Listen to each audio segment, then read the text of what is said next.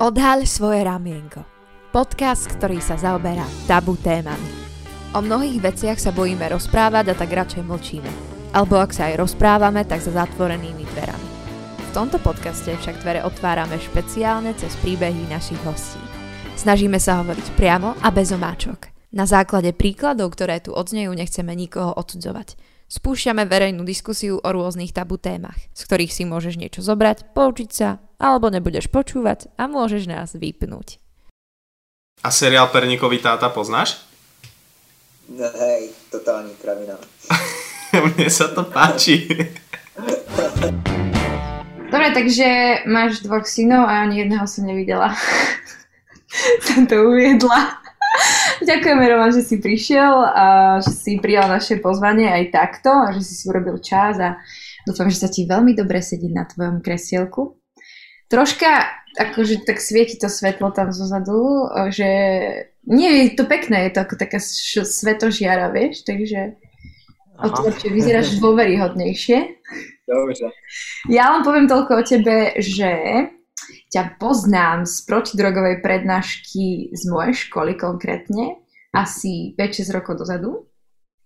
A dnes sa ideme s tebou rozprávať o závislosti ako také, o tvojom príbehu, čo si ty zažil a ako z toho človek môže zostať von. Čiže na začiatok, okrem toho, že máš tých dvoch synov, by si nám teda mohol povedať, um, čo ťa baví a čo tak zvykneš hovoriť možno ľuďom na školách. Takže Aha. do toho. Dobré, takže jmenuji se Román, žiju v Rožnově pod Radhoštěm. Letos eh, v listopadu s manželkou budeme slavit 20. výročí svatby a mám dva syny. Eh, V Rožnově pod Radhoštěm jsem měl tu milost eh, od Pána Boha založit sbor, takže jsem pastorem eh, apoštolské církve a zakladali jsme sbor. A dneska zakládáme druhý sbor ve Frenštátě pod Radhoštěm, což je město přes Kopeček. A je to něco, co je mi hodně blízké, takže věřím, že mám i to obdarování, když budeme mluvit o obdarování, které pán Bůh dává, takže jsem obdarovaný jako evangelista a mám to hrozně rád. Přednáším nebo přednášel jsem dlouhá léta na, na školách. Bavili jsme se, že jsem před koronou ukončil 21. eh, školní rok, kdy jsem mohl přednášet pro studenty. Mhm. A s mladými lidmi mě to hrozně baví. Ako prednášky? Nicméně, Pre, prepáč, že ťa Čo? prerušujem, len že, že čo konkrétne prednášaš? Ako vyzerajú tvoje prednášky? Aha, přednáším na téma život v závislosti, kdy se snažím jakoby ukázat mladým lidem a diskutovat s nimi o tom, jak eh, závislost, teda převážně nějaká, eh, co se týká drog, alkoholu a, a tomu podobné, ale ty principy jsou víceméně podobné, jak ovlivňují ten eh, běžný život, který je tak vzácný a že Mhm. si mnohdy uvědomíme, že to, co je tak běžné, má takovou hodnotu, až ve chvíli to ztrácíme, takže hodně mluvím se studenty o snech, cílech, o, o rodině, o přátelství, o, o, o nějakém jako pohledu na svět. Hrajeme divadlo během té, eh, během té, té přednášky a tak, takže eh, A ako je si to sa k tomu takové dostal? přednáškám. Aha. No já jsem, já jsem teda eh, eh, vlastně, když jsem byl potom v léčbě v tom Teen Challenge, tak eh, první, co bylo, že v Challenge chtěli, abych zůstal a mohl jsem projít nějakým jejich výcvikem a mohl jsem eh, vlastně být jako terapeut, ale já jsem za prvé nechtěl a za druhé jsem měl eh, pocit, že pán Bůh chce ode mě úplně jiné věci, takže jsem potom po té eh, šel studovat biblickou školu a, a dal si život dokupy, šel jsem pracovat nějaký čas, abych mohl splatit nějaké dluhy, co jsem měl a takové věci. A uh, pak, když jsem studoval tu teologii, tak eh, moji sta- starší studenti, kteří ukončili biblickou školu, tak začali někteří z nich eh, učit ve školách třeba občanku a součástí občanské nauky v Čechách je, je téma závislosti a drogy. A, um, takže mi volali ti spolužáci, hele, mám tady deváťáky, jenom, jenom pro ně, kdyby si přijel. A pamatuju si, že poprvé jsem kývnul a měl jsem jet do Znojma, kde, kde učila jedna moje kamarádka. A oni to teda pojali v tak velkém, že oslovili ještě další školy a, a já jsem přijel a nikdy jsem před studentama nestál, nikdy jsem jako eh, ani neměl žádnou strukturu nějaké besedy. Já jsem myslel, že si jenom budu s těma studentama povídat. A strávil jsem tam asi čtyři dny na různých základních školách ve Znojmě, byla to teda skvělá zkušenost. Dokonce do dneška si pamatuju jednu třídu, to byli devátáci kluci, kteří byli hokejisti, a zrovna v tom roce, před těmi 21 nebo už 22 lety, eh, Znojmo hrálo playoff, tak kluci byli tak nadšení, ta třída, já jsem se s nima tak zblížil, že vlastně jsem s nima šel na dva zápasy, play-off v hokeji a když potom, eh, co mě jako hrozně moc potěšilo, bylo, že když eh, odcházeli, když vlastně ukončili základku, tu devátou třídu, tak měli nějaký takovou jakoby rozlučkový večer, tak mě pozvali na ten večer, že by byli moc rádi, kdybych jim jakoby do, to, do té nové etapy života něco řekl, tak to bylo neuvěřitelné pro mě. To jsou, a, to jsou hlavně základné školy teda? Či, či aj střední školy? Ne, ne, ne. Já jsem začínal základkama, ale víceméně po pár letech jsem zjistil, že Eh, že prostě to, jak jsem, věřím, že s pánem Bohem dal dokupy tu, tu, tu besedu, tak eh, jsem eh, možná 15 let vůbec pro základní školy nepřednášel, jenom pro střední školy, protože ti, ti mladší jakoby neuměli úplně pochytit to, co jsem chtěl říct i mezi řádky a tak, ale pak mě školní metodici právě přemluvili aspoň pro 8. a 9. třídy, takže jsem začal přednášet pro osmáky a deváťáky na základkách ale primárně jsem celou dobu přednášel víceméně pro střední školy, pro ty starší, pro ty starší děcka. No takže tak jsem se k tomu dostal s tím, že jsem si říkal, tak to bude taková ojedinělá zkušenost, ale z toho nějak, eh, prostě nevím, pořádně, jak se to stalo, tak mi začali volat nebo psát z jiných škol, jestli bych taky nepřijel. No a když se to pak kupilo a kupilo, tak jsem si vlastně říkal, tak jestli to nejsou nějaké otevřené dveře od Pána Boha, abych mohl eh, jako něco předat a nějak po, pozbudit ty mladé lidi. No, asi dva, tři roky mi trvalo, než jsem si tak jakoby ujasnil, co přesně já jako Roman Povala chci těm studentům říct, protože to téma je tak široké, že dvě vyučovací hodiny jsou hrozně málo a z toho pak vznikla nějaká jakoby ta kostra té, té mojí besedy a to vlastně, co jsem chtěl těm studentům předat a, a ono se to samozřejmě měnilo s různýma obdobíma, kde jsem i já třeba zažíval nějaké konkrétní příběhy, protože se věnuju eh, lidem, jako konkrétním lidem, kteří mají problémy ze závislosti nebo jsou nějaké tíživé životní situaci s rodinama, kteří mají, nebo rodinám, kteří mají nějaké závislé lidi a tak, takže třeba jsem hodně obměňoval i příběhy, které jsem zmiňoval, který jsem ilustroval nějakou hodnotu nebo myšlenku tím, jak jsem sám to prožíval v tom reálu s lidmi, s, kterým jsem, s kterými jsem pracoval, které jsem pozbuzoval, aby změnili svůj život. A používáš tam aj. Prepač, že či používáš aj svoje příběhy, které si zažil? Ale... Hej, hej, hej, používám spoustu, spoustu svých příběhů, které jsem zažil já na ulici a když jsem byl já drogově závislý. A, mm, že ty, keď si drogovo závislý, tak si býval aj na ulici? Že si bol chvíľu bez domova? Hej, hej, hej, hej. Byl jsem asi dva roky možná na, na ulici a, ale tak jako různě, jako na ulici. Snažil jsem se vždycky nějak vetřít do nějakého bytu, kde, kde, kde žili narkomani. A, wow. a, takže jsem nebyl jakoby 730 30 dní na, na ulici, ale... No tak ale... keď dovolíš, tak eh, by som troška sa tak zahlbila do tejto eh, časti tvojho života, že si teda bol drogovo závislý a dva roky si bol von, vonku vlastne na ulici. A ako k tomu prišlo? Kedy si začal akože... Ja by som to možno ešte trošku preskočil k tomu úplnému začiatku. Uh. Lebo že, že vlastne ani, ani nie úplne, že to jak si vyrastal, ale že aký tam bol nejaký ten zlomový bod, alebo čo Hej. konkrétne. Ideme tak retrospektívne. Tak, tak áno, retrospektívne je najlepšie od začiatku. Myslím. Dobre. Tak já, já jsem totiž ta generace uh, jako teenagerů, kteří zažili jako revoluci, že jo, sametovou a 17. listopad. A, a vlastně před, před tím 17. listopadem se úplně tak um, jako nemluvilo o drogách. Ne, že by tu nebyly. Pervitin je uh, věc stará od druhé světové války a ještě, ještě, ještě víc, jo. Takže víceméně nacisti vynalezli pervitin jako takový. Češi to dovedli do tohle z té perfektní formy, ale No, za, třeba se pervitin se podával vojákům SS a, a, a jiným jako Wehrmachtu a tak. Dokonce pervitin jako takový i s tímhle s tím názvem se prodával v lékárně jako bombony, jo, takže eh, to je jako zajímavé historie. To normálně dohledatelné, jakože už verejné. Dá se to koupit? v současné době už ne. Jako dá se to koupit určitě, ale ne v lékárně. Jo, samozřejmě dá se, no, dalo se mnohdy koupit různé preparáty, které byly proti, proti kašli a tak, nebudu říkat název těch kapek, kde, kde prostě eh, efedrin jako takový, ne jako pervitin, ale efedrin, z kterého se pervitin vaří, je, je přítomen, takže z toho se pak extraktoval čistý efedrin, aby se mohlo vařit perník a pak se to, že jo, stát to zjistil, že to dal na předpis a jsou takových léků je spoustu samozřejmě na trhu, hmm. které člověk někdy používá a ani neví, že, že že, že vlastně si stříká do krku pervitin, nebo pervitin, efedrin, jo. Ale je to Ale tí ľudia, keď ty to kupovali, tak to vedeli, či nevedeli? Jako, jako myslíš, eh, ti narkomané, když si to kupovali? No ne, myslím tie, tie lieky na kašel, čo si spomenul napríklad, presne. Že to bylo iba také krytý no, názov, ne? Ne, tak jako to, když si pře, dost lidí čte složení, že?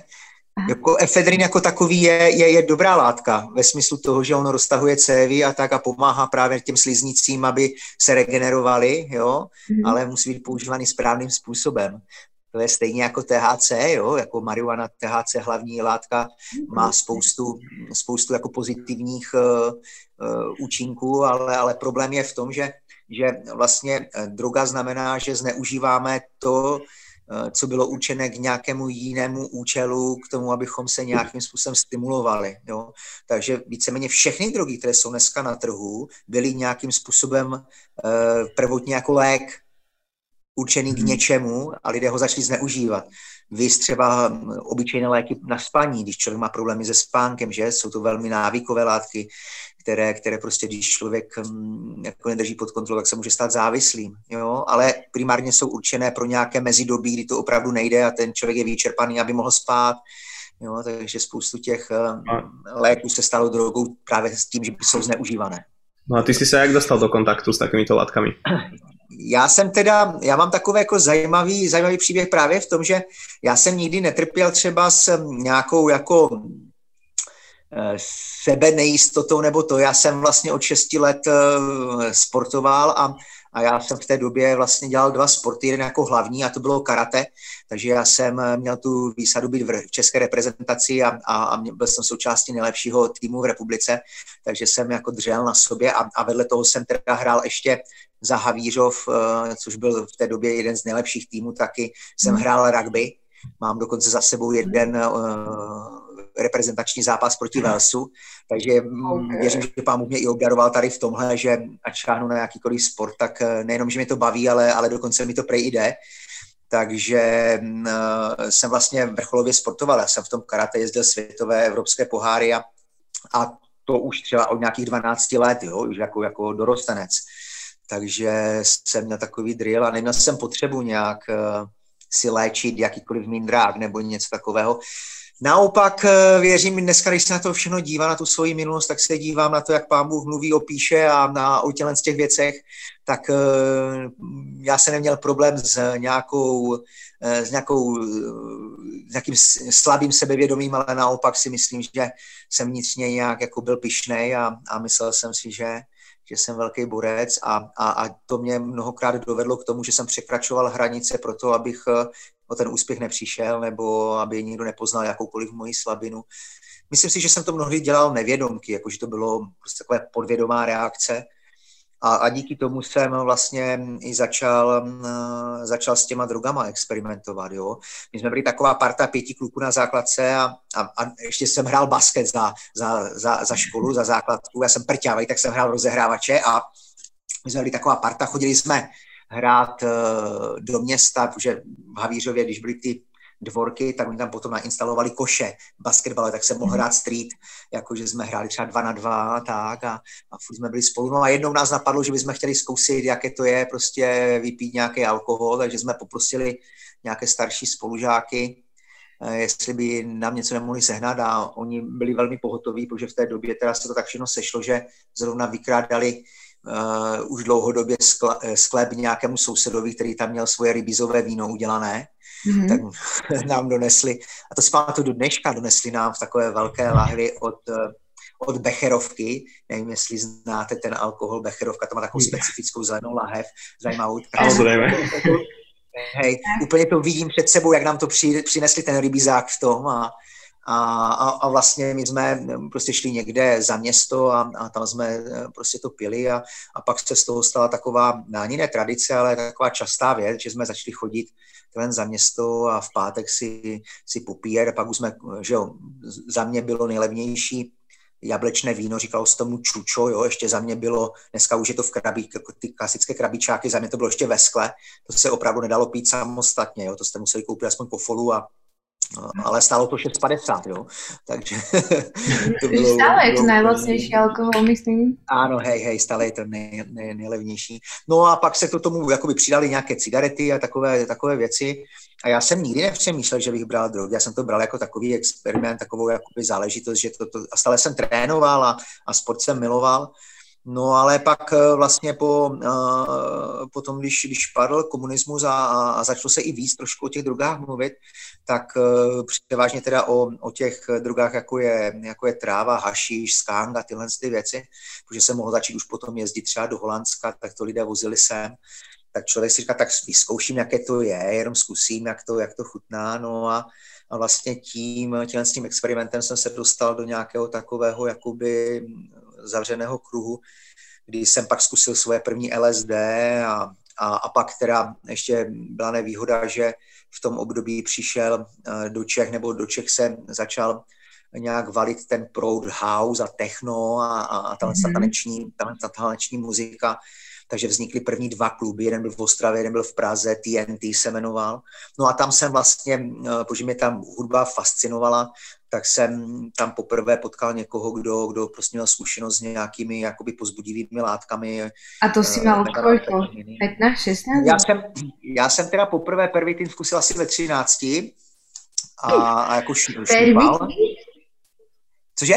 Pervitin v 13. No, pervitin, no a ve 14 už jsem si poprvé píchnul vitrožilně, no. Pervitin. A otázka, jakože pri tom ako... v koľkých? 14. 14 si prvýkrát išiel ihlou? Prosím? V 14 si išiel prvýkrát ihlou. Uh-huh, uh-huh. Ako nemyslím si, že je to nějaká no, No bylo mi, takhle, táhlo mi na 15, jo, neměl jsem ještě 15 roků, když, když to, když asi, jsem... Asi to zkoušají už děti, aj v keď mají 9 rokov na Ukrajině, už aj 8, 7, ale... No, jako když, jsem jezdil, když jsem jezdil na Ukrajinu do Kieva, do, do kanálu za dětma, tak tam byli ještě aj mladší, jako než 9, no. Fú, ale pri tom, ako všetko toto teda zatiaľ hovoríš, tak mne len napadá, že dobre, že bol si športovec a pritom si chodil každý piatok piť a tak ďalej, že ale o zatiaľ to znie, že si tak či onak mal celkom usporiadané detstvo, že k tým drogám si sa dostal fakt iba preto, lebo ste mali nejakú zlú partiu vyššie, alebo... Koho vám... to bola vina? Akože áno, že, že jak si, prečo sa k tomu dostal, lebo to znie tak, že si ne, nechodil do nejakého extra gangu, že by si sa takto dostal. Ne, ne. Já jsem právě jako takový trošku exemplář v tom, protože já ještě jsem do toho, když zmíním rodinu, vyrůstal v nádherné rodině. Moji rodiče jsou do dneška pro mě jakoby vzorem vztahu a manželství a, a, a taky jsou pro mě velkým pozbuzením, že tím, čím si se mnou prošli, tak stále jsou spolu, milujou se a, a máme nádherný vztah. Takže já jsem takový jako výjimka potvrzující pravidlo. Já jsem nepocházel z žádných špatných sociálních poměrů nebo, nebo něco takového. Rodiče mě pod, podporovali ve sportu, já jsem vždycky v nich měl, měl prostě zázemí a tak, ale um, ono to jenom jako do, dosvědčuje jednu věc, že, že to není vždycky jenom o tom, o tom zázemí. Samozřejmě, to zázemí hodně ovlivňuje člověka, ale, ale někdy člověk udělá jakoby chyby a když si je neuvědomí nebo se za ně stydí nebo si v ní lže, tak pak právě tahle lež, tahle faleš ho může přivést až na to úplné dno Jo? A dneska třeba je doba, kdy drogy nejsou jenom součástí opravdu sociálně slabších eh, jedinců nebo rodin nebo komuny. Dneska berou vysokoškoláci pervitin je velmi oblíbenou drogou při zkouškovém období jo? A, a různé takovéhle, takovéhle věci. Takže mana, nebudu mluvit o manažerech velkých firm a o, o, o kokainu jo? A o, o, nebo o pervitinu, protože to je levnější. Takže to jsou prostě věci, které dneska jsou úplně postavené na hlavu, tak jak jsme to vždycky vnímali, že, že prostě drogy a tyhle ty závislosti jsou fakt pro ty, kteří mají obrovské trable v životě. Tak to není, eh, to není jako pravda dneska. Jo, takže já jsem, já jsem opravdu jak, jakoby vždycky, teda, co je zajímavé je, že já jsem vždycky uh, měl takové jako přesvědčení, že já si, že to budu mít pod kontrolou a že si to jenom užiju, jo? že si ten pátek, sobota prostě zapařím a pak uh, během normálního týdne budu mít prostě ten svůj život, na který jsem zvyklý, který mám ráda a že, že prostě to jenom zpestřím si takhle jakoby život v úvozovkách. Ale to, to byla tak naivní představa nebo taková myšlenka, která prostě nemá vůbec žádnou šanci. Takže já jsem třeba uh, měl zásadu, že že si vlastně nikdy nebudu píchat ty drogy, jo, že já si je šňupnu nějakou jako tisícovkou a, a že budu prostě nad věcí. V té hmm. době přišel Pulp Fiction do televize, jo, nebo na, na videokazetách a, a všechny tyhle ty jako věci, které jsou dneska pro mladé úplně normální, nebo Pulp Fiction už ani neznají, jo, ale pro nás to byla úplná, úplná revoluce v tom, jak si užít život a přitom jsme si ho kazili tím, uh, s tou myšlenkou, že máme pocit, že si ho užíváme. Jo. Tak ale ono si no, si to a... asi tak postupně hovoril, nie? že najprv, že nevyskúšaš ani ľahkú drogu, potom, že nevyskúšaš silnější drogy, tím pádom asi to no, tak... Já jsem vždycky měl, já jsem měl jedinou zásadu, že si nikdy nebudu píchat, jo? protože mezi, mezi feťáky funguje i to, že, že vlastně v té komunitě, kde, jakoby narkomanů, ve které já jsem se pohyboval, tak tam to fungovalo tak, že, že to myšlení o těch, kteří už si píchají, je jako, že to už je ta největší spodina. Jo? Mm-hmm. Že to už jsou opravdu jako úplní, úplní trotly, kteří nemají jako vůbec žádnou, žádnou hodnotu, protože v té době, jako, kde já jsem jako dospíval, tak uh, přišly videa první a první jako filmy z Hollywoodu a když tam někdo šňupal ten kokain a byl bohatý a měl, jo, tak uh, my postižení tím komunismem jsme měli pocit, že takhle si život můžeme užít a, a ale ti, kteří si píchali, tak to, že jsme brali úplně stejnou drogu a třeba stejně často, jo, tak eh, to nikoho nezajímalo. Ty si pícháš, ty si úplná spodina, já si to prostě šňupnul, jsem bohem a jsem prostě nad věcí, protože si užívám život, jo. Aha, a tak jsem to jakoby, tak jsem to vnímal. Problém ale nastal v jedné chvíli, v jednom okamžiku, kdy jsem začal mít zdravotní problémy, jo, když jsem možná dva, dva, tři roky jsem, jsem šňupal a pak jsem měl na, nalétanou sliznici, měl jsem zdravotní problémy a nemohl jsem ani jíst, ani, ani šňupat a měl jsem jakoby dvě možnosti buď s tou drogou švihnout a zatočit s tou závislostí, a nebo vzít do ruky jehlu. Jenomže to bylo tak silné, že já jsem nebyl v, té, v tu dobu schopen jakoby se toho vzdát. A poprvé jsem si asi uvědomil i, že mám asi nějaký problém, ale hned jsem to odsunul, abych jako se tím nezaobíral. Hmm, protože zajímavá je, jako jeden princip je hrozně zajímavý, že aspoň v té době, kdy já jsem začal brát drogy, tak ti, kteří si šňupali, si mysleli, že si užívají života. A teď si představ, že najednou zjistíš, že jsi na tom úplně stejně jako ti, kteří si ty drogy píchají. Jaké selhání prožije, že jsi to nedokázal udržet pod kontrolou, protože jsi byl přece frajer největší na světě. Jo. Je to pocit, který tě stěhne ještě věcej? Tak. A já si pamatuju, že jedno z nej... Jakoby nej... Že, že to byla otázka, že, že to som, jako, že to nebyl nějaký On claim. povedal, že ano. Takže je to tak, hej? Hej, hej. Čo jinak by ti to? Že tak jako pro mě, pro mě třeba, když jsem si poprvé nechal píchnout drogu, tak pro mě to bylo, jakoby, pro mě to znamenalo vnitřně totální smrt. Protože mhm. najednou jsem byl v té skupině lidí, kterým jsem pohrdal.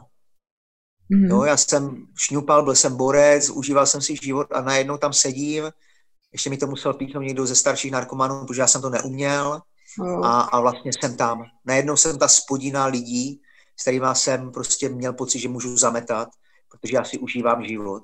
A já si pamatuju ty, ty emoce, které jsem kolem toho měl. Mě to totálně vnitřně zlomilo. A vím, že jsem si teda říkal, tak kašu na to prostě. Budu pařit, dokud to půjde a prostě jak to skončí, tak to skončí. Stretával si se v tom období s někým, kdo drogy nebral, alebo si byl úplně komplet izolovaný od Určitě jsem se potkával s lidmi, kteří nebrali drogy, ještě mnozí přátelé, které jsem, kamarádi, které jsem, já jsem ještě studoval střední školu, jo, takže mnozí mi spolužáci ty, ty drogy nebrali. Já jsem teda byl docela zajímavý narkomán tím, že jsem žil v Havířově, tak to je hrozně nudné město, jo, to je město kolem jedné ulice, takže já jsem třeba ani nebulal školu. Pro mě bylo mnohem větší dobrodružství brát drogy na záchodě ve škole, než eh, se nafetovaný procházet po městě a být vystihovaný z toho, že mě někdo uvidí a, a dostanu třeba neomluvené hodiny. Takže já jsem za celé čtyři roky střední školy neměl ani jednu neomluvenou hodinu. Jo. Takže já jsem do školy chodil. No a športoval no, ale... si ještě v tom čase, akože čo tvoji no. ľudia, ktorí nebrali drogy, ako na teba reagovali? Ne, ten sport šel stále jako hůř a hůř, začal jsem víc a víc jako bůlat, jak se říká, tréninky a, a rodiče samozřejmě dlouhou dobu nevěděli. Já jsem šel jakoby na trénink a šel, šli jsme někde pařit, nebo jsem někde byl, jo, a, a takhle, ale pak samozřejmě se to horšilo, takže jsem přestával chodit domů, jo, a tady to, a ten stres, který rodiče se mnou zažívali v tomhle, to bylo, to bylo jako šílené, jo. Já ještě znova si musím tak nějak ujasnit, že toto všetko, čo sa dialo, tak to sa dialo v období, keď si mal 13-14. Teda až po konec. No, už, jsem, už jsem byl i dál. Já jsem vlastně začal, uh, začal barabovat zhruba ve 12 letech a ještě mi nebylo 20, kdy jsem, uh, kdy jsem jakoby prožil nějaké vysvobození uh, z té závislosti od Pána Boha. No, to takže... si nevšimli doma nikdo, hej? Ani z, z nějakého blízkého no, no, jako všimli, pak už si toho samozřejmě všimli, že jo, ale, ale několik let uh, prostě jsem to dokázal, dokázal tajit a, a schovávat před, před rodičema, jo. A tím, že jsem třeba neměl nějaké uh, extrémní problémy ve škole, Jo, já jsem i na fetování udělal maturitu, jo, a všechno, takže uh, jsem neměl, neměl žádné takovéhle problémy, které by rodičům řekli, prostě něco se děje, ale až ani pak, když jsem začal mít trošku... Ani oni to neviděli? Léta ne, oni začali něco sledovat až ve chvíli, kdy já jsem začal nechodit domů a uh, začal jsem mít trošičku jakoby takové uh, problémy, že když jsem dlouho nespal, tak jsem mluvil z cesty, že jo, a, a, a takhle, jak to na tom pervitinu bývá tak tam prostě začali něco tušit a ještě jim jako nějakou dobu trvalo, než vůbec měli odvahu si něco takového přiznat, že jejich syn, sportovec, má uh, problémy tohohle druhu, jo. Takže hmm. to, to nějakou dobu, dobu jako trvalo, no, než, než vůbec to jakoby prasklo úplně naplno a, a, a museli se k tomu potom rodiči nějakým způsobem postavit, no, ale teda musím říct, že je za to obdivuju, no, jakým způsobem to zvládli a, a jak, jak, jak, i obstáli sami, jo, že to není vůbec jednoduché v tom stresu. To člověk velmi často fakt pochopí, až má ty svoje děcka. Jo, že... No a aký čas tam prešiel teda cca, že od momentu, kedy si si povedal, že si úplně klesl na tu spodinu, že kolko tam trvalo to, kým si ďalej pokračoval, alebo... No, já myslím, že ještě skoro 4 roky jsem potom fetoval, to byl ten moment, jako kdy, kdy to, nebo víc ještě než 4 roky a a uh, já jsem měl teda, já jsem ještě te, ta generace lidí nebo kluků, kteří museli na vojnu, takže já jsem měl povinnou vojenskou docházku, takže jsem musel i narukovat. A tam jsem potom jako zažil taky nějaké takové dost těžké věci, protože já jsem samozřejmě bral drogy, že jo, fetoval jsem, vojna mě nebavila, takže tam mě zavřeli taky do, pak do psychiatrie a, a tam jsem měl takový jako vím, že dneska jsem Pánu Bohu nesmírně vděčný, že mě chránil, protože uh, já ho možná řeknu ve zkratce ten příběh. A ten zlomil vlastně všechno. On se zdá velmi negativní, ale nastartoval právě podle mě tu změnu, kterou jsem pak prošel. Ale uh, já jsem byl ve vojenské psychiatrické léčebně zavřený a to byla léčebna, která byla uzavřená, takže všude všechno bzučáky, mříže na pletivu na, na, na oknech jo, kamery všude byly, kromě záchodů a koupelny. Ale co bylo zajímavé, co jsem nezažil nikde jinde, tak bylo, že, že u každé postele byl takový malý reproduktor a sestra přes ty kamery tě viděla jako na obrazovce a mohla s tebou mluvit přes ten reprák, který jsi měl u postele. A vlastně v každé léčebně je takové pravidlo, že ti klienti nebo pacienti nesmějí spát jenom nebo ležet jenom v odpoledním klidu. Jo, protože mají psychické problémy, tak on to nepomáhá. Musí mít nějakou prostě aktivitu, nějak se snažit. No a já jsem se snažil uh, prostě všechny ty stavy zaspávat, protože mi nepředepsali žádné jako uklidňující, sklidňující léky. A na jednu my tomu říkáme jako šichta, na jednu uh, směnu jako pracovní přišla paní sestřička, která jako striktně chtěla, aby jsme dodržovali ty pravidla a stále po mně křičela do toho, do toho repráku jako vojí pola, stávejte a nenechala mě prostě odpočívat. Mě fakt bylo zlé, jo. Hmm. A vlastně tímhle tím přístupem, tím s tím chováním mě dovedla do takového bodu, já tomu dneska říkám jako zatmění, kdy opravdu já jsem byl schoulený pod peřinou, jenom jsem se takhle střásl a byl jsem totálně jako psychicky úplně na dně a, a po, jediné, co jako si pamatuju, že že mi, se mi honilo hlavou, bylo, že to musí skončit ten teror, že prostě jí mám plné zuby, že nemůže takhle změnit, že prostě si potřebuji odpočinout. Prepač, no že to, si mal, to si mal akoby aj tie stavy z toho, že si odvykal uh, od toho pervitinu. Ano, ano, že jsem, že jsem jakoby uh, odvykal, ale já už jsem měl potom, já jsem díky tomu pervitinu vlastně měl diagnostikovanou toxickou schizofrenii a všechny tyhle jakoby takovéhle jako nepříjemné věci, tak to se asi nějak uvolnilo jako mnohem víc tak v tom stresu. A vlastně mě napadla taková šílená myšlenka, že prostě jediná možnost, jak to vyřešit, aby byl klid, je, abych tu sestru jako zabil. takže jsem si to celé naplánoval s tím, že ji vlastně budu ignorovat tak dlouho, dokud ona se nerozhodne přijít do pokoje, mě napomenout nebo nějak jako to vyřešit sama osobně. Aby si už zabil.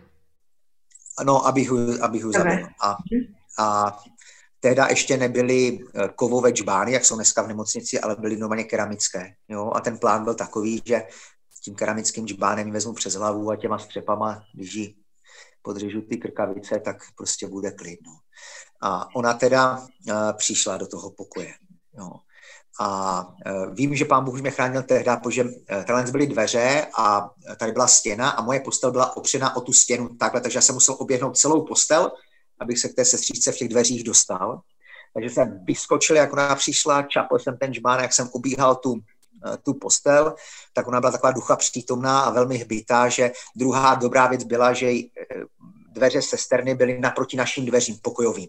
Tak ona přeskočila jakoby jenom tu chodbu a zavřela se do toho, do, toho, do té sesterny a tam byla koule, takže já jsem se k ní nedostal. Chvilku jsem se snažil tam dobývat, ale, ale prostě nedostal jsem se tam.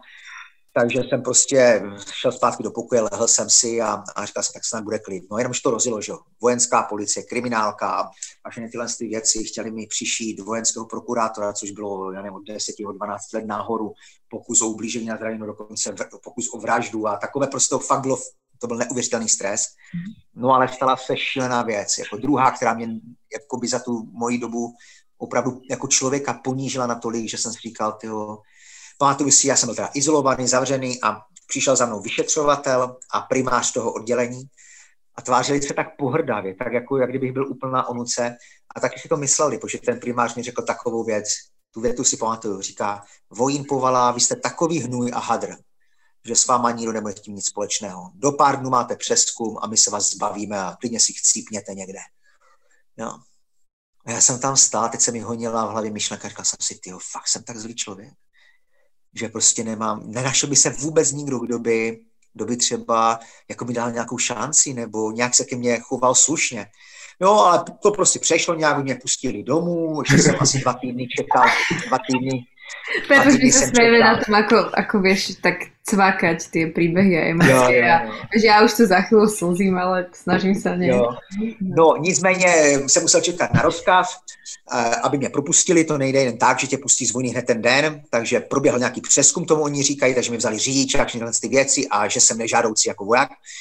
Takže dva nebo možná víc než dva týdny se čekalo na, na rozkaz, přišel rozkaz a pamatuju si, že tatínek pro mě přijel jo, a vezl mě domů z Olomouce, mě vezl do Havířova a řekl mi takovou věc. Říká, Romane, my jsme se s maminkou dohodli, že ti dáme ještě jednu šanci po, tě, po tom všem, ale prostě nesmíš jako znovu začít brát.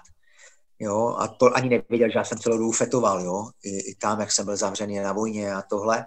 A já počkej, jsem celou počkej, dobu... Počkej, počkej. Ako si se dostal k fetu na té vojně? Jako, ne, že bychom bezpečný, ale... Já nevím, jestli můžu říkat nahlas, jo? Já jsem uh, vlastně... Uh, nie? No vieme, ako sa vyrába alkohol už, ale ako sa tam vyrábal FED napríklad? Psychiatrické léčebně, tam jsem asi měsíc eh, nefetoval, ale když jsem potom čekal na ten rozkaz, tak jsem nesměl zůstat v té psychiatrické léčebně, ale šel jsem vlastně každá, každé kasárna, kde jsou vojáci, mají takzvanou marotku. Na té marotce prostě jsem čekal vlastně ty dva týdny nebo víc, Eh, izolovaný, abych, než přijde ten rozkaz. No a já jsem dokázal eh, toho zdravotního bratra, nebo já nevím, jak se tam jmenoval, zmanipulovat natolik, že on mi, on mi právě dával ampulky čistého efedrinu s tím, že jsem mu slíbil, že, budeme, že budu vařit a že budeme prodávat do Německa, protože v té době v Německu stála, stál gram pervitinu 100 marek, což bylo 2,5 tisíce korun v té době a u nás se mhm. prodával třeba mezi, mezi 8, 6 až tisícovkou, jo. Takže jsem ho takhle zmanipuloval. Chtěl jsem, aby mi mohl dát ty morfiové, ale to se počítalo každý den, takže to nemohl, to mi mhm. nemohl dát. Takže já jsem prostě měl přísun čistého efedrinu tekutého, takže jsem fetoval. Ako se má ten pán teraz? Nevíš o něm nic? Vůbec o něm nic nevím. Vůbec. Já vlastně od té doby, co jsem odjel z té vojny, tak o tom, o tom člověku nic nevím. No nicméně tatínek mě dovezl domů hmm. a já jsem celou dobu, a dali mi šanci, ale já jsem celou dobu přemýšlel, jak vypadnu z domu zase. A samozřejmě hned ten den jsem utek a, a další měsíce jsem prostě fetoval a, a byl jsem v takovém, jako že jsem to asi všechno chtěl dohnat, já nevím, jako fakt to bylo jak, jak urvaný z řetězu a bylo mi hodně zle. A co bylo takové zajímavé je, že když jsem zaklepal u našich, tak naši znovu já to prostě obdivuju. Znovu mi dali šanci a vzali mě domů. A pár dní na to jsem šel navštívit jednu známou, která nebrala drogy a z okolností jsem zjistil, že pracuje v jedných potravinách kousek od domu, kde bydlíme, takže jsem říkal, tak mu navštívím. A když jsem za ním přišel, tak chvilku po tom, co jsem přišel já, tak přišla její sestra a ona byla věřící a navštěvovala apoštolskou církev v, v Havířově. A když mě viděla samozřejmě fejťák skrucený to, tak mi nabídla, že... Sorry. Velmi, že? Jo, že, a to bylo, že, církvi má... že koľko si mal rokov vtedy, keď si vyšel z té vojny? 20. 20. Jsi mal 20. Aha, no, a tak ona mi, ona mi říkala, že mají v, v církvi Teen Challenge, jako kavárnu Teen Challenge a jestli bych tam nechtěl s ní zajít. A mně se to hodilo, protože tím, že mi rodiče potom zase vzali zpátky domů, tak mi dali podmínku, že můžu bydlet doma, když se budu někde aspoň ambulantně léčit. To znamená, že někde mm-hmm. naštěvuješ něco a to se mi hodilo, tak jsem říkal, tak jasné, tak já půjdu, a, abych to měl jako kamufláž a mohl jsem dál pařit, že já mohl jsem bydlet doma, mít jídlo vyprané, jo, vyžehlené a, a všechno. Já jsem ještě jako byl docela při smyslech, jo, tak jsem říkal, tak dobré. A pamatuju si, že to bylo každé pondělí od sedmi hodin večera byla ta kavárna a když jsme tam šli poprvé s tou, s tou, s tou holkou, uh, dneska je to jedna z mých velmi dobrých uh, kamarádek. Já, že žena. Úplně se že... A jasné, že to je tvoje manželka. Ne, není, není, ne, to už by byla příliš velká romantika, ne, ne, Ano, no veď, hej, jako, a, ale my tu máme také příběhy, víš. No, hej, hej, tak si pamatuju, že jsme šli vlastně do té církve. Já jsem předtím v životě v církvi nebyl, jo. Mm-hmm. A mhm. pamatuju si, jakou malou dušičku jsem měl. Já jsem si myslel, že jsem největší frér. A no, já jsem byl tak nervózní, tak vystrašený z toho, že tam jdeme. No ale to jsem vůbec netušil, co mě tam čeká. My jsme normálně, to bylo v takovém malém stále a my jsme tam vlezli. A já jsem se tam u stolu seděli nějací lidé, jako ti terapeuti. A já jsem se díval na ty lidi a teď mezi něma normálně seděla učitelka z mojí střední školy. Já jsem říkal, no tak tady vůbec nejdu. Absolutně jasně, nechci mluvit, a ne, vůbec. A ona se jmenuje Ria, ta holka, říká, Ria mi říká, neboj, k tobě přijdou jako kluci a budou se s tebou bavit kluci. A já jí říkám, tak jo, ale budeš sedět vedle mě, jako nejradši by, by držela za ruku, takový se jsem byl. Mm-hmm. Jo. A teď jsme si sedli, oni skončili, dokončili nějakou jako poradu a, a kdo myslíte, že přišel první? tomu stolu. Paní učitelka. Ano, a teď normálně přiletěla k tomu stolu a říká mi, čau Romane, na čem dneska frčíš? jo? Velmi citlivá paní jako... učitelka. Ano, ano, ano. Já jsem jí prostě vynadal a poslal jsem ji k jinému stolu. Šlo vidět, že se jí to jako hodně dotklo, tak odešla.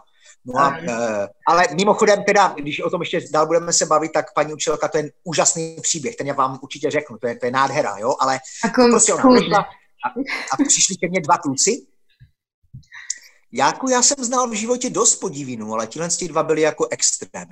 Jeden byl kulturista, jo, a druhý byl anarchista.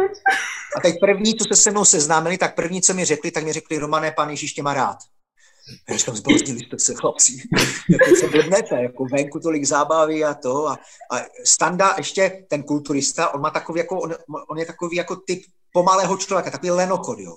A má takový zvláštní zlozvyk, má zvláštní zlozvyk. A teď, když ho neznáte, tak sedíte s ním u stolu poprvé vystresovaný, jo, na, na, drogách prostě většině v nějakém jako stihomamu. A teď on tak seděl a vždycky dělal tohle. Jo. On měl holou hlavu, vyholenou hlavu, jo, nebyl skinner, ale měl posilovat také ramena a teď vždycky dělal tohle.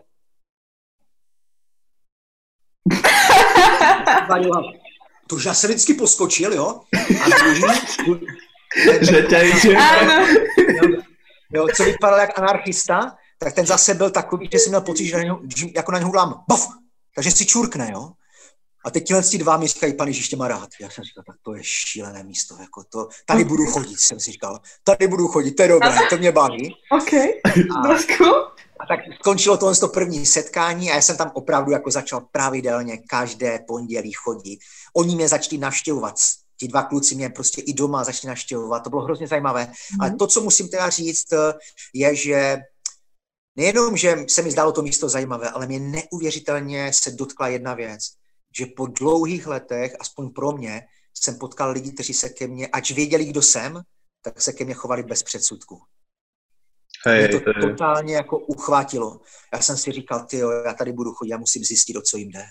Peníze hmm. nemám, vypadám hůř než Ozzy Osbourne, jo, a říkám, to musím zjistit. No, takže doma jsem slavnostně o, o, ohlásil, že teda jsem si našel léčbu a že chodím pravidelně, jak budu chodit pravidelně každé pondělí eh, do, do kavárny, jako kontaktního centra. Samozřejmě jsem furt fetoval a naši byli spokojení, já jsem si pařil.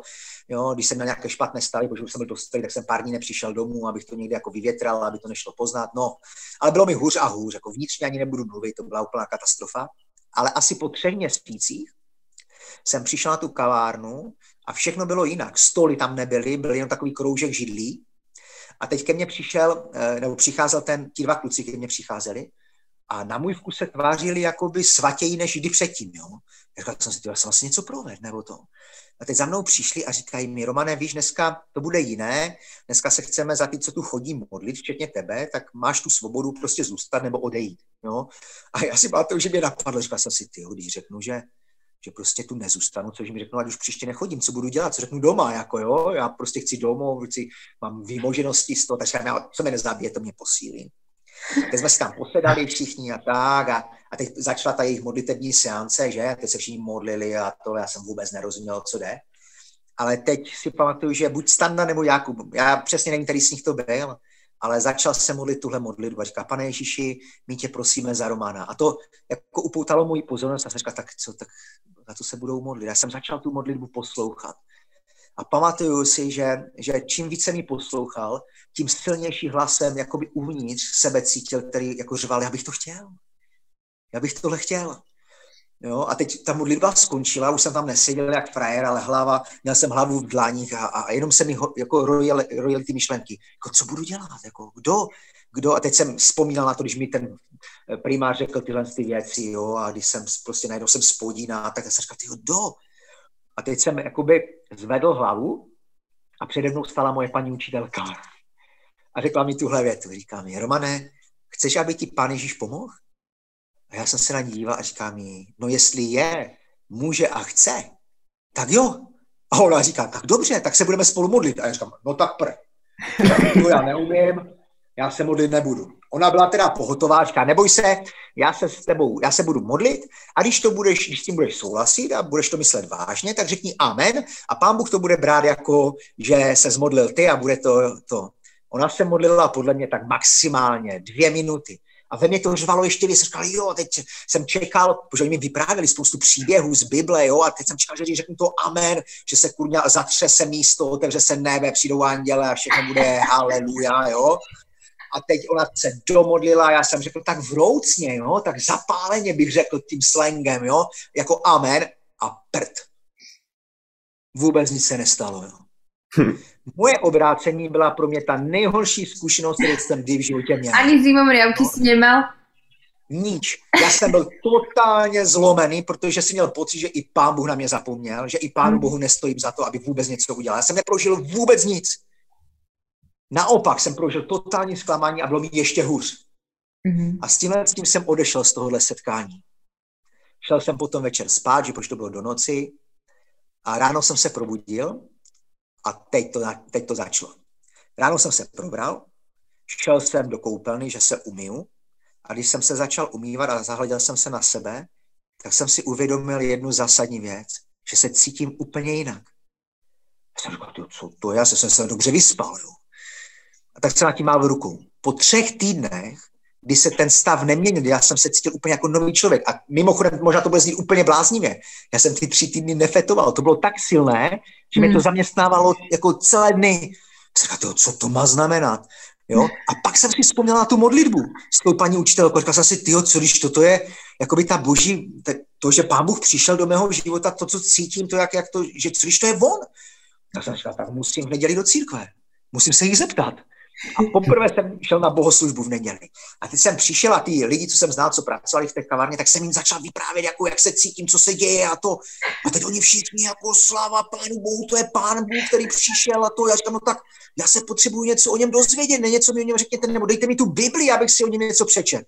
No pohotově mi podarovali Bibli, akorát mi dali nějakou první, kterou našli, takovou starou, vytrženou z těch složek, jo. Uh-huh. A teď mi řekli, musíš, čti nejdřív Janovo evangelium, to se doporučuje jako nej, nejčastěji, a nikdo mi neřekl, jak se ta Bible čte. Teď já jsem tu Bibli otevřel a někdo miloval, ten majitel přede mnou, miloval ty zvýrazňovače, ty fixy. To bylo potržené, ne? Já jsem to měl diskotéku, já jsem říkal, to, co to má znamenat. A já jsem si myslel, že ty čísla v Bibli znamenají, že to velké číslo je den a ty malé čísla v tom textu jsou hodiny dne. No, ono všechno fungovalo, dokud se nedošlo k 25. verši, že? Okay. Teď se mi to úplně zhroutilo a říkal jsem si, ty jo, ale tak, tak se to asi nečte, to takhle asi není. Ale pamatuju si, že Janov evangelium má 21 kapitol. Já jsem během těch 21 kapitol několikrát tu Bibli zavřel v takové bázni úplně a, a strčil se mi do šuplíku a říkal, na to nebudu číst. A říkal jsem si, jak, jak to, že mi ten chlap zná? Ke mě to tak mluvilo osobně, že já jsem z toho měl až takovou jako nestrach, který by mě paralizoval, takovou bázeň jsem říkal, to není možné, jako vždycky se to, a pak jsem kolem toho chodil jak mlsný pes a říkal jsem si tak, pár řádků si jenom přečtu, jo, jenom tak, jo, aby to, no a samozřejmě, že jsem dočetl celou, celou, celé, celé Janou evangelium, ale proč to vyprávím tak, to je, je, je proto, že dneska je to 26 let, jo, hmm. od tohohle, od tohohle okamžiku. A e, já jsem nepřestal vnímat a cítit to, co jsem cítil ráno po svém obrácení. I když mé obrácení byla ta nejhorší zkušenost, tak druhý den ráno jsem věděl, že pán Bůh je, nebo jsem cítil, že pán Bůh je v mém životě a do dneška mě neopustil. A já mám úplně stejný, stejné emoce, stejnou jistotu, jakou jsem měl to ráno, když jsem si měl ty zuby. A to je, to je úžasné. Ale vrátím se k té paní učitelce, jestli můžu. OK. Úžasný příběh. Po pár letech, co už jsem jako žil, že prošel jsem teen challenge a tak, žil jsem normálně a to, tak mě hrozně zajímalo, proč mi paní učitelka řekla tu šilnou větu, čau Romane, na čem dneska frčíš? A já jsem za ní šel, ona se jmenuje Miluška a říkám, Miluško, mohl bych se něco zeptat, proč mi řekla tehda takovou jakoby hloupost? A ona mi vyprávěla ten, ten příběh. Teď se podržte. A říká, když jsi nastoupil na střední školu a my jsme se poprvé potkali na chodbě té školy, tak když jsme se míjeli na té chodbě, já jsem o tobě vůbec nic nevěděla, ale když jsme se míjeli na chodbě, tak pán Bůh ke mně promluvil. A řekl jí tohle. Říkají, Miluško, vidíš tohohle mladého muže? Modli se za něho, protože mám s jeho životem plán. To bylo v prváku, když jsem nastoupil do školy. Teraz mám zimom já. Za pět let od tohohle okamžiku jsem se objevil v Teen Challenge. A ona byla tak vyvředěná z toho, a dneska, když ona už je stará paní dneska, že jo, samozřejmě, ale když jedu třeba do Havířova nebo jinde eh, v Ostravě, protože ona bydlí v Ostravě, když kážu tam, tak ona s manželem jako stařící sedí v první řadě. A já jsem si uvědomil takovou jako úžasnou věc, že já kdybych se jí nezeptal, ona by mi to nikdy neřekla. Já jsem pak zjistil zpětně, že jenom díky ní jsem došel až k maturitě. Že hmm. ona byla ta, která za mě bojovala na těch poradách, aby mě nevyhodili ze školy a, a, a tohle a modlila se pět let, se intenzivně za můj život modlila, protože pán Bůh jí jakoby dal nějaké zaslíbení. Ani mě neznala. Jo? A pak jsem se tam objevil a, a uvědomuji si, k čemu všemu mě pán Bůh dal prostor, jako jak mu můžu sloužit, že modlitba takovéhle prostě ženy, která není žádnou velkou služebnící nebo něč, něco takového, tak eh, jako vedla k tomu, že dneska je člověk, který může, může sloužit a může ovlivňovat nejenom mladou generaci, ale můžeme zakládat sbory, můžeme přivádět lidi ke Kristu, můžeme se modlit za nemocné a, všechny tyhle ty věci. Můžeme mít takovéhle povídání různě v tom eh, online prostoru a, a všechno tohle jo, je, je proto, že, že pán Bůh měl plán a našli se takoví, kteří prostě to vzali vážně a já jsem za to nesmírně vděčný, jo, že, že vytrvala takovou dobu za mě prostě modlila. Takže ta věta, kterou mi řekla, no, ta otázka, kterou mi řekla, uh, ta byla hrozně fajn. I když tu chvíli se to... úplně tak. Takže na čem fičíš, to myslíš? Že tak, tak. Čo sa týka toho Teen Challenge, tak ty tam stále chodíváš? Ne, já už jsem dneska v Rožnově, já pracuji jakoby s lidmi, kteří eh, prochází závislostí a s jejich rodinama a s Teen Challenge, už, s Teen Challenge úzce spolupracuju. Mm-hmm. Takže jestli někoho někam posílám na dlouhodobou léčbu nebo doporučuji nějakou dlouhodobou léčbu, tak určitě jim doporučuji Teen Challenge. A eh, vozím lidi do, do léčby do Teen Challenge a, a jednou za čas tam třeba jedu posloužit těm stávajícím studentům, co tam zrovna jsou. Takže tam budu celý víkend, budeme natáčet i nějaké, nějaké video, protože Teen Challenge dělá Eh, nové webové stránky a oslovili mě, jestli bych mohl s nima natočit nějaké video a, a tak. A, a já jsem s vedoucím Team Challenge velký kamarád, protože on je jako taky cyklista a to, takže, uh, takže se spolu pojedeme i na kolo během toho, co tam budeme a, a, takže jakoby v Team Challenge nepracuji, nesloužím, ale spolupracuji s nima velmi hmm. úzce. Takže tento príbeh celý, ktorý si momentálne povedal a spomenul si, že tri týždne potom, ako si vlastne zažil tú modlitbu, tak si už vlastne nikdy nefetoval tedy? Ale stále si chodil ne. do Team Challenge, že mal si nějaké odvykačky alebo nějaký proces? Od... Já jsem potom, potom jsem nastoupil do Team Challenge. Uh, já jsem vlastně nastupoval do Team Challenge ve chvíli, už jsem byl čtyři měsíce čistý a, a nebral jsem čtyři měsíce drogy ale uh, vlastně ten úplně hlavní důvod, proč jsem uh, nastoupil do Teen Challenge, bylo, protože jsem si chtěl dát svůj život dokupy a mít na sebe čas. A hlavně jsem věděl, že jsou tam lidé, kteří znají Pána Boha a že prostě jsem chtěl poznat i Pána Boha, takže to byl jakoby i ten asi nejsilnější motiv. A druhý samozřejmě byli i třeba i moji rodiče, že uh, jsem chtěl projít nějakou léčbou úspěšně, aby, aby jako mi mohli znovu důvěřovat, jo? aby mohli znovu jako mít nějakou jistotu, že opravdu jsem to zvládl a, a že je to v pohodě. A, ale jako samozřejmě jsem měl silný pocit, že to potřebuju. Jo? Jinde do léčby bych nešel, ale... Nikdy jsi nemal nějak znova fetovat? Ty... Ne jako jediné teda, co musím říct, je, že když jsem nastoupil do Teen Challenge, tak jsem ještě kouřil, jo, ještě jsem kouřil. A v Teen Challenge se nesmí kouřit. A tak to byla náhlá smrt. Ve chvíli, kdy jsem přišel do Teen Challenge, tak jsem musel odezdat všechny cigarety a tak a díky bohu jsem přestal kouřit, jo. Takže to byla asi jediná, jediná taková bolístka moje. Já mám podobnou Ale... otázku, ako mala tvoja učiteľka, že keď ty stretneš niekoho, na kom vidíš, že má podobné pozadie, podobný spôsob života, že aká je tá tvoja veta, ktorú začínaš, keď napríklad chceš nadviazať taký kontakt s tým človekom? Mm-hmm. Já teda jsem totální expert na to, že většinou se ocitnu v nějakých konfliktech, jo, mm-hmm. docela jako vážných a pak eh, třeba jsme jednou šli s kamarádem a holčina Svetomána fakt v bíračeném stavu ležela prostě taková skrvavená na zemi a, a další vlastně dva kluci a holka taky na fetování stali v pozadí, vůbec ne, jako zavolali policii nebo ne policii, ne sanitku a to, takže já jsem se začal hnedka o ní zajímat a, a ten jeden vlastně její partner jako vůči mě vystartoval, tak jsem ho čapl pod krk a říkám mu, jako, že mě vodit za nos nebude, že já mám stejnou zkušenost, jako, že prostě vím, jak to chodí a z toho nakonec eh, jsem mu nemusel dát po hubě, ale, ale mohl jsem... A eh, chodíš nějak ozbrojený, alebo prostě si taky... No, ozbrojený, ozbrojený ne, ale umím se bránit.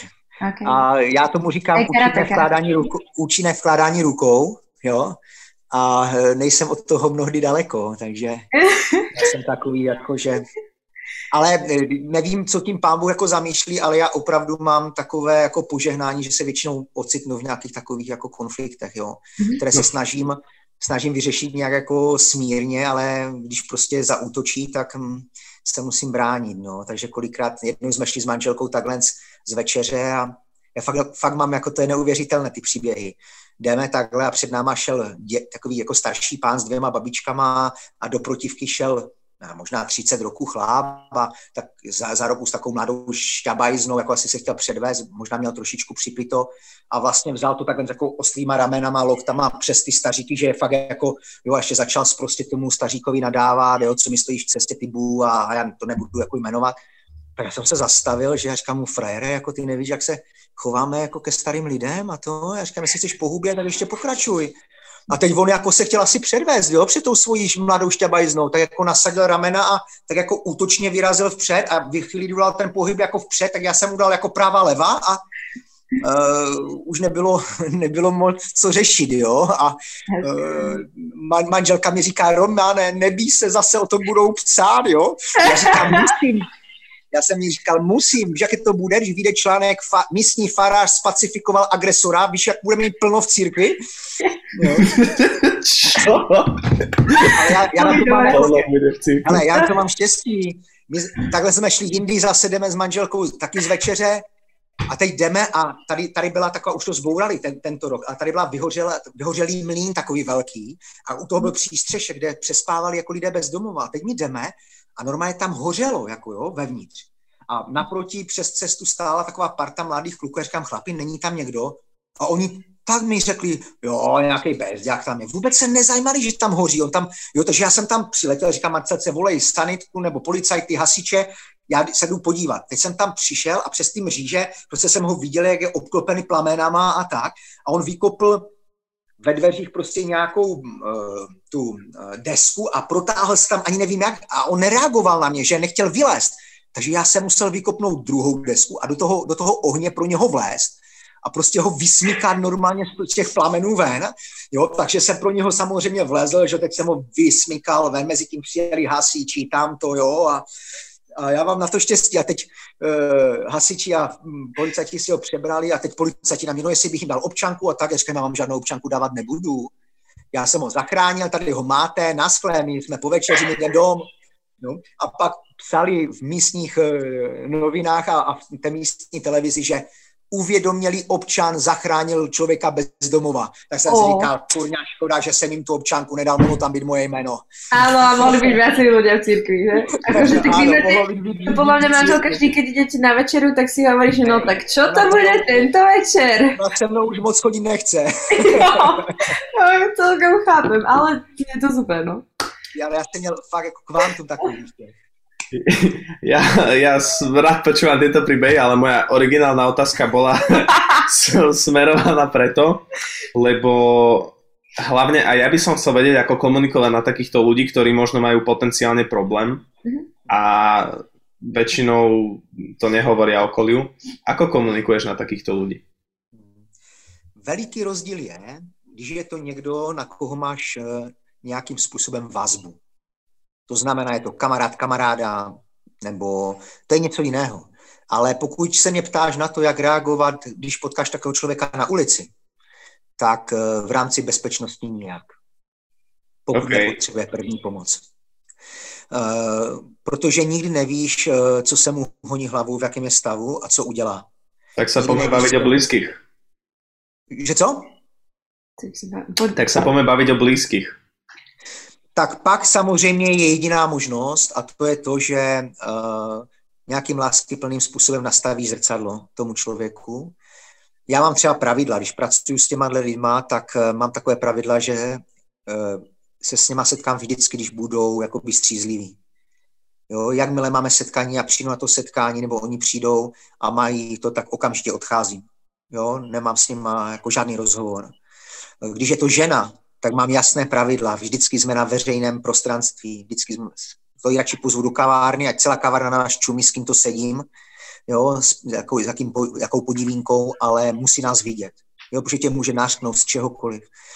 Co je zásadní věc, je, když chceme druhým pomoct, je varovat se toho, abychom nepřebírali zodpovědnost za jejich život. To je prostě jejich rozhodnutí a jejich věc. My můžeme být těmi, kteří je motivují. A ta motivace může být v tom, že jim zdůrazníme, že nám záleží na nich, že prostě to, co dělají, eh, že se o ně bojíme. Jo? A tak. Nicméně velmi často je to, je to jakoby o tom, že, že oni musí jakoby k tomu, k té myšlence něco se svým životem dělat, jakoby dozrát sami. Jo? Že velmi často, když potkáš lidí, třeba, kteří jsou v vozokách začátku, tak oni mají pocit, že jim svět leží u nohou. Jo. Že oni přece nemají žádný problém. Víš, kolikrát mi lidé řekli, třeba i narkomani, klasiční narkomani, řekli, já, já nejsem to tak zlé. A vždycky ukazují prstem, podívej se tam na toho. Jo, ten bere prostě několikrát denně, sedm dní v týdnu. A já říkám, no jak často bereš ty? No já ne tak často, jenom pětkrát. Říkám, aha, a vždycky jim vysvětluju, že když mi třeba někteří říkají, no já jednou za rok takhle zapařím. Já říkám, no to si narkomán. Protože to vlastně dáš pravidelně. Kolik let po sobě už to udělal? Říkám, no tak asi pět, šest let po sobě jako pravidelně jednou za rok. Říkám, víš, je to pravidelně. Máš problém. jo? Takže eh, to, na co se ptáš, nebo to, co chci říct, je vždycky nastavovat zrcadlo nepouštět se do nějakých jako šílených velkých akcí v tom, že budu zachraňovat svět a stanu se jako novodobým mesiášem, což mnozí lidé jako v té snaze pomoct jako mají. A pak jsou zklamaní uh, z toho, že, že se to nedaří, ale velmi často ti lidé prožívají odmítnutí díky těm chybám, které udělali nebo které dělají. Mnozí lidé i ze strachu je odmítají, aby se bránili.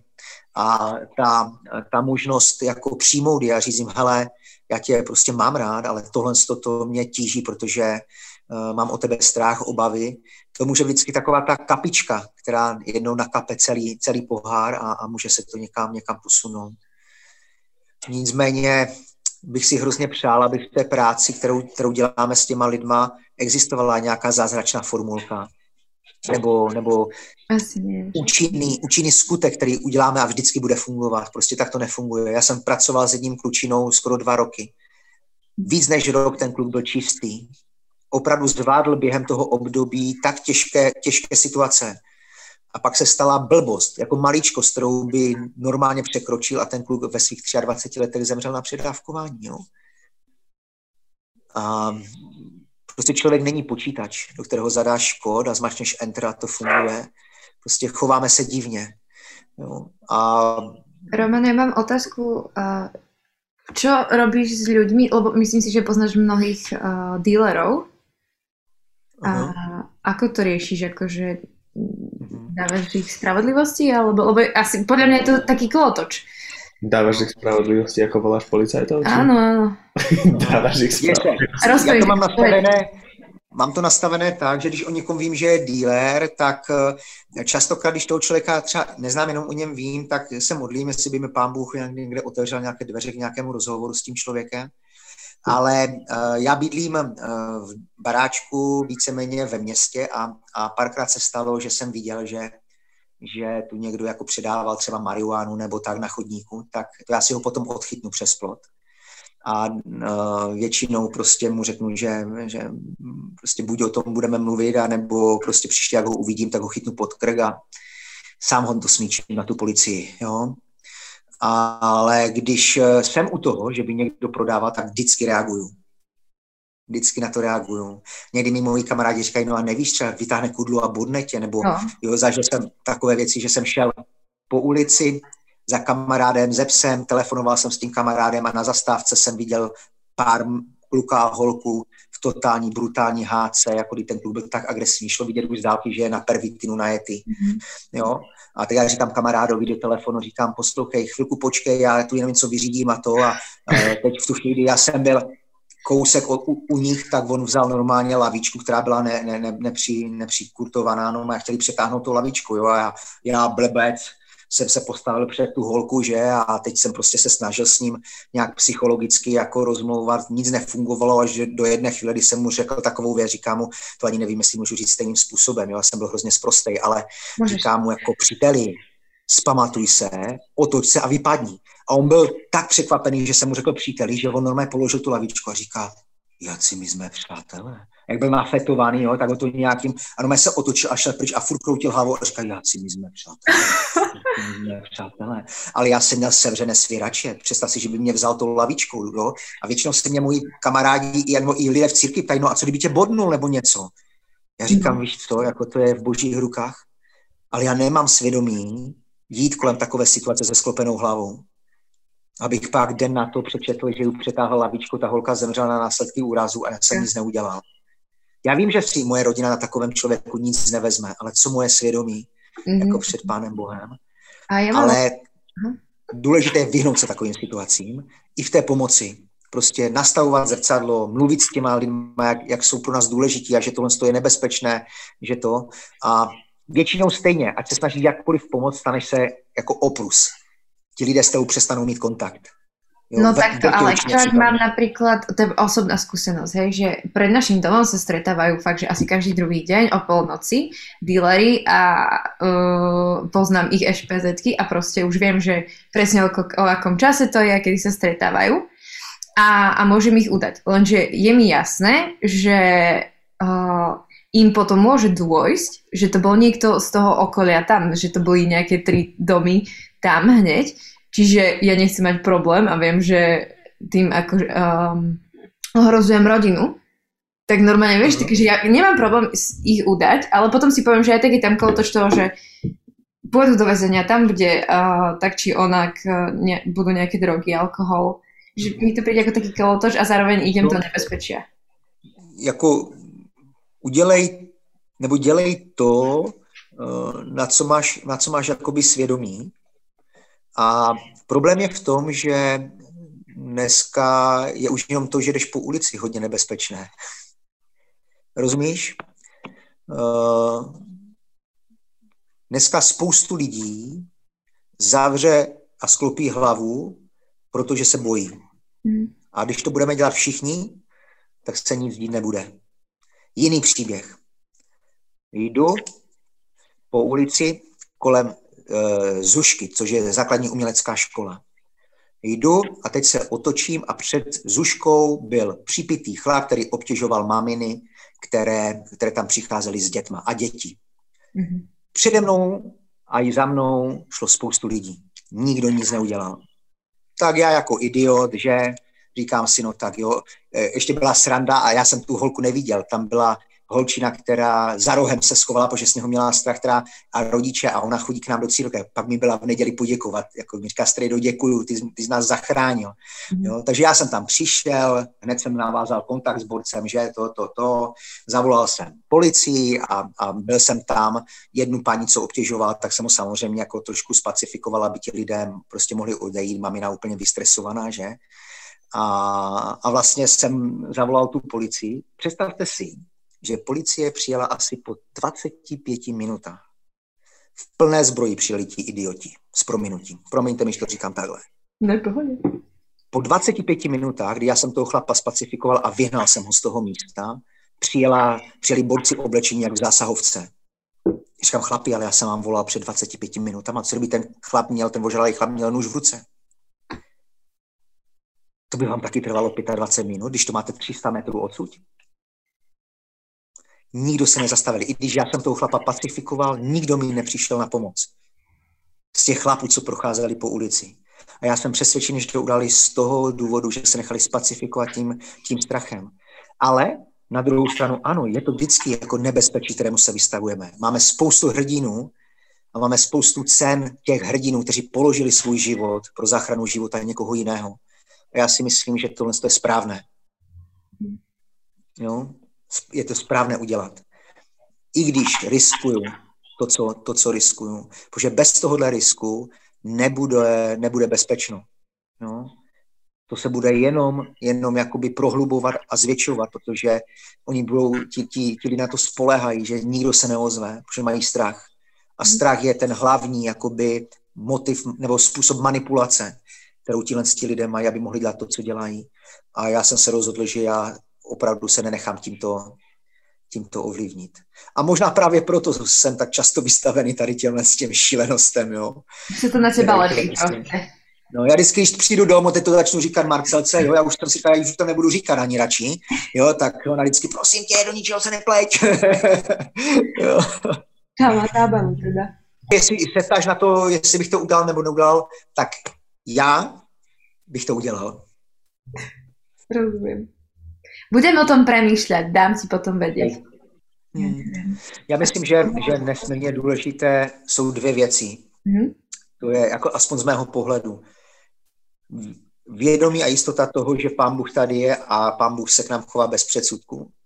A druhá věc je, že k životu potřebujeme lidi kolem sebe a že přiznat slabost nebo slabinu není, není slabost ale že to je někdy jako potřebná věc.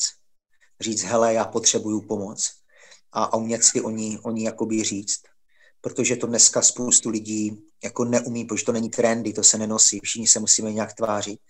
Ale já jsem třeba dlouhá léta v církvi dělal, říkali jsme tomu skupinky vykazatelnosti, kde se setkávali mladí kluci, aby jsme spolu mluvili o palčivých tématech eh, života a dokázali jeden druhého držet.